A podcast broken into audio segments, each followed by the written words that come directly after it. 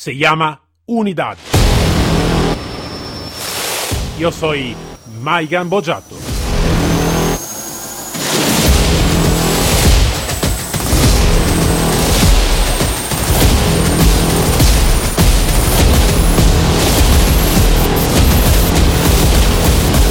Unidad K9.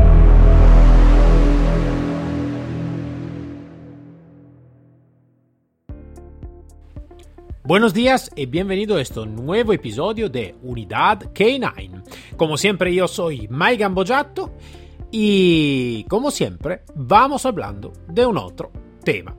Hoy hablamos de lo que estaba suspendiendo la otra vez, ¿no? La otra vez habíamos, hablado de la tipología, la metodología y todo. Hoy queremos hablar del concepto de yo voy da este, da este profesional porque he mirado cómo está trabajando y todo. Que da una parte tiene un buen sentido, ¿no? Entonces, de mostrar cómo se trabaja realmente, cuál es el trabajo y todo. Pero a veces esto no da garantía y, sobre todo, uh, no es... Uh, ¿Cómo te puedo decir? No es un concepto así demasiado real para aprender realmente de quién confiar y quién no confiar. Me explico mejor. En el mundo K9, muchas veces se habla solo de entrenamiento de perro, entrenamiento de perro, perro, perro, perro, perro, perro, perro, perro. Que es verdad, claro, es la especialidad, es lo que se trata, es lo que es eh, y todo. Pero en el mundo K9, en realidad, están muchas más cosas. Y no solo están muchas más cosas. Es como otra especialidad. Es como otra tipología de arte también. Otra tipología de profesionalidad. Otra tipología de especialidad no siempre lo que tiene la capacidad de hacer cosas tiene también la capacidad de explicarlo o de enseñarlo. Y no todo lo que son eh, como mm, perfectamente hábil en su profesión pueden enseñar correctamente lo que es. Me explico mejor.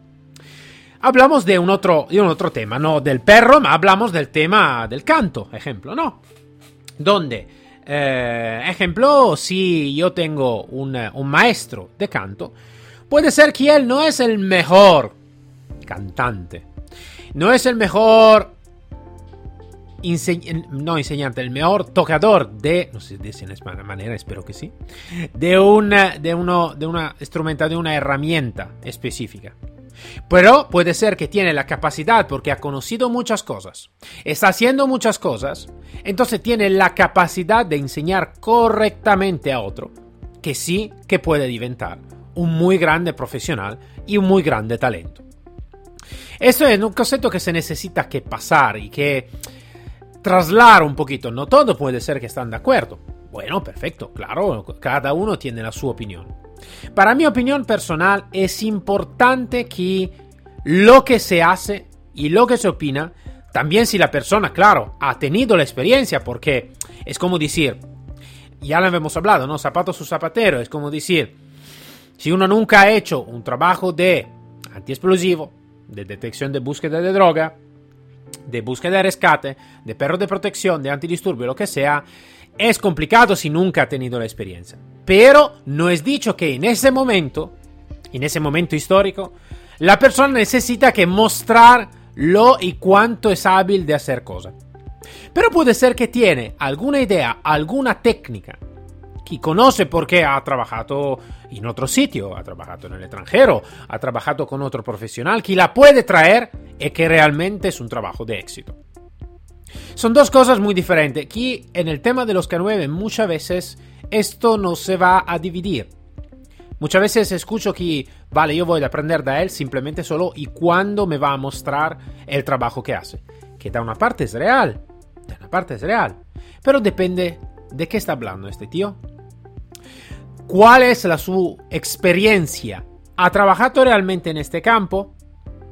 Si ha trabajado realmente en este campo, pero todavía en este momento no tiene, no está haciendo el trabajo operativo, no está entrenando perro, no está entrenando perro, pero tiene técnica muy buena.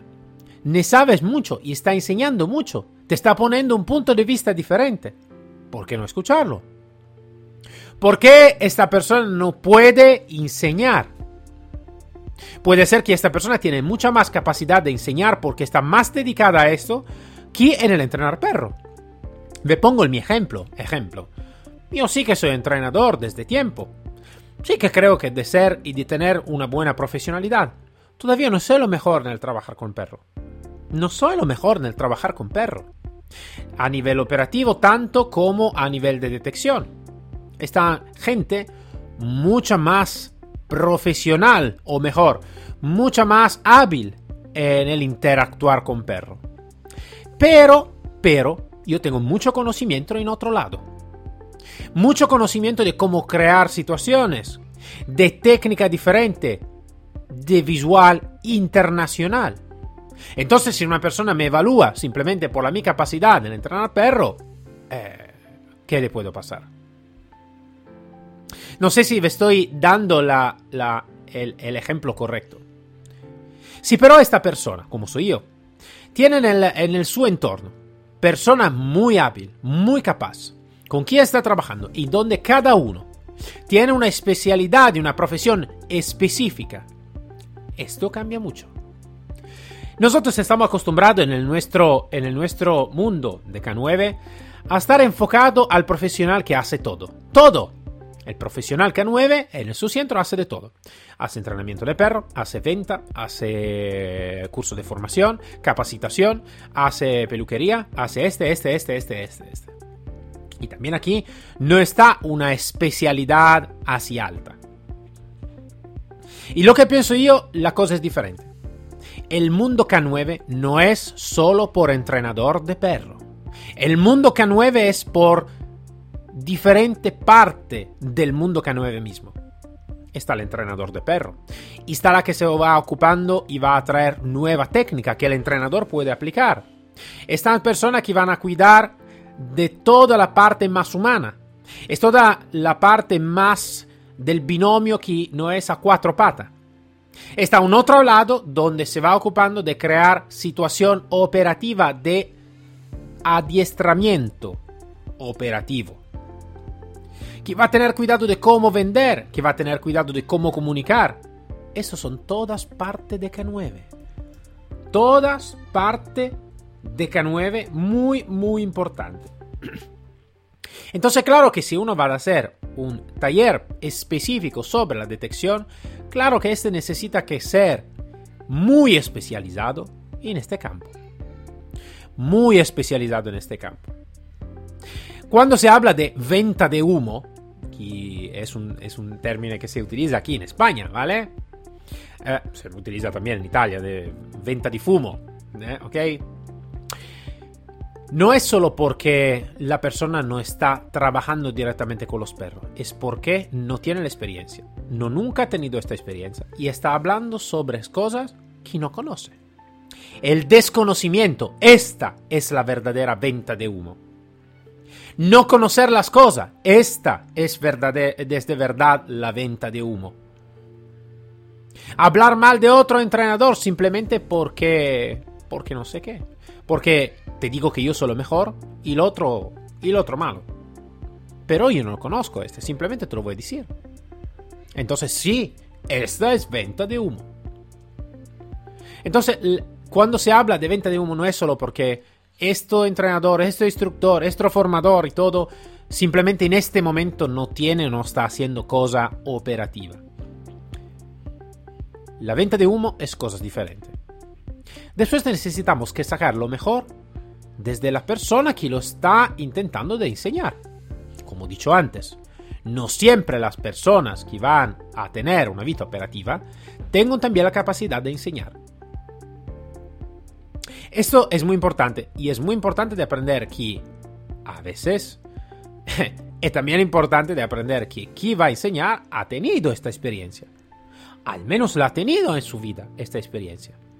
Y no solo, ¿cuál experiencia ha tenido?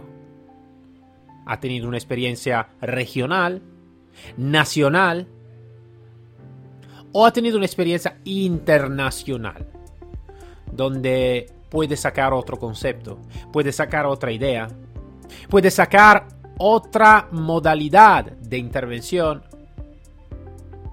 Esos son pensamientos muy fuertes, muy fuertes que se necesita que hacer. Lo sé que esto puede molestar a alguien como pensamiento. Y bueno, sí, mejor, si algo va a molestar está siempre bien, significa que algo está pensando, algo se está moviendo, ¿no? Si también es algo que molesta.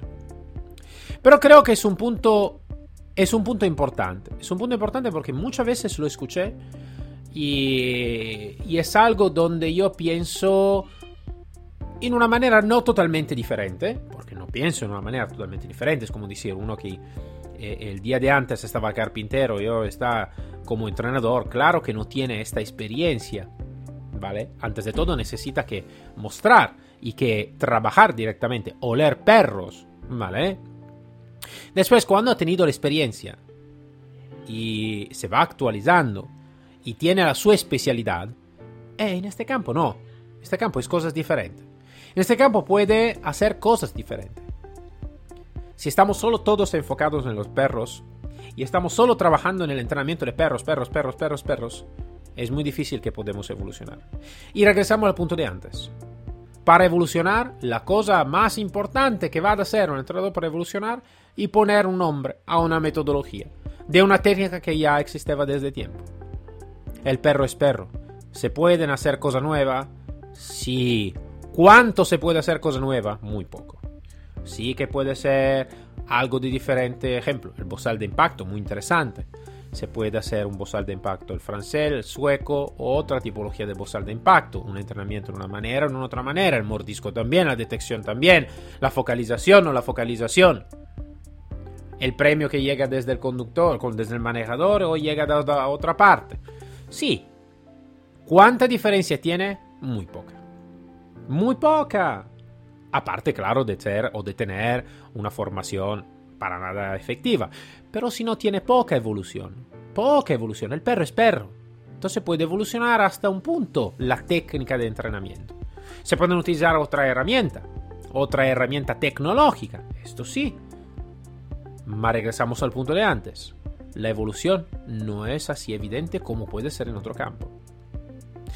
Si, a diferencia de este, de este pensamiento, vamos a tener un pensamiento donde cada uno tiene cuidado del suyo, donde cada uno puede aportar cosa nueva, por el suyo, no solo por entrenar, entrenar perro, entrenar perro, entrenar perro. Y en este caso sí que se puede evolucionar. Se puede evolucionar la operatividad, se puede evolucionar algún concepto, se puede evolucionar la relación de la unidad K9 con la otra parte de institución de volver y de traer el mundo K9 a un otro nivel. ¿Por qué? Porque todos estamos colaborando por diferente manera, con diferente modalidad, con diferente especialización, ¿vale?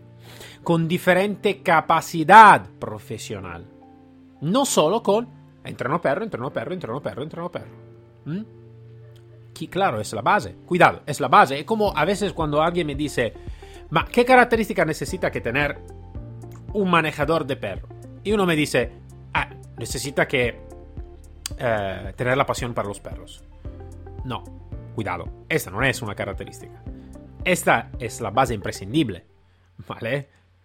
Después está otra característica, ma esta es la base imprescindible por cualquier cosa. Por cualquier modalidad. Después es otro. Entonces cuando alguien me pide, Sí, ma enséñame algún video, algún cosa. Depende de lo que tú haces. Si tú haces búsqueda y rescate, sí, vale, ese es tu trabajo, entrenar los perros.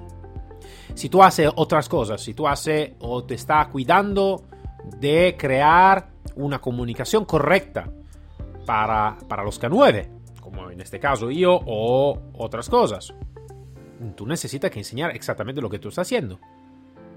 Y esto puede ser una buena comunicación. Si voy a crear algún evento operativo, necesito que enseñar que el evento operativo sea operativo y lo más de realidad posible.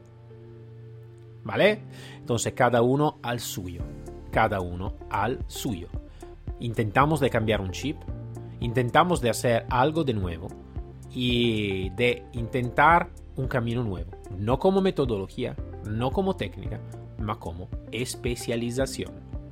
Dicho esto, me voy a saludar. Un fuerte abrazo a todos. Nos encontramos la próxima semana, siempre con un otro episodio, otro profesional, otra historia. Hasta luego todos.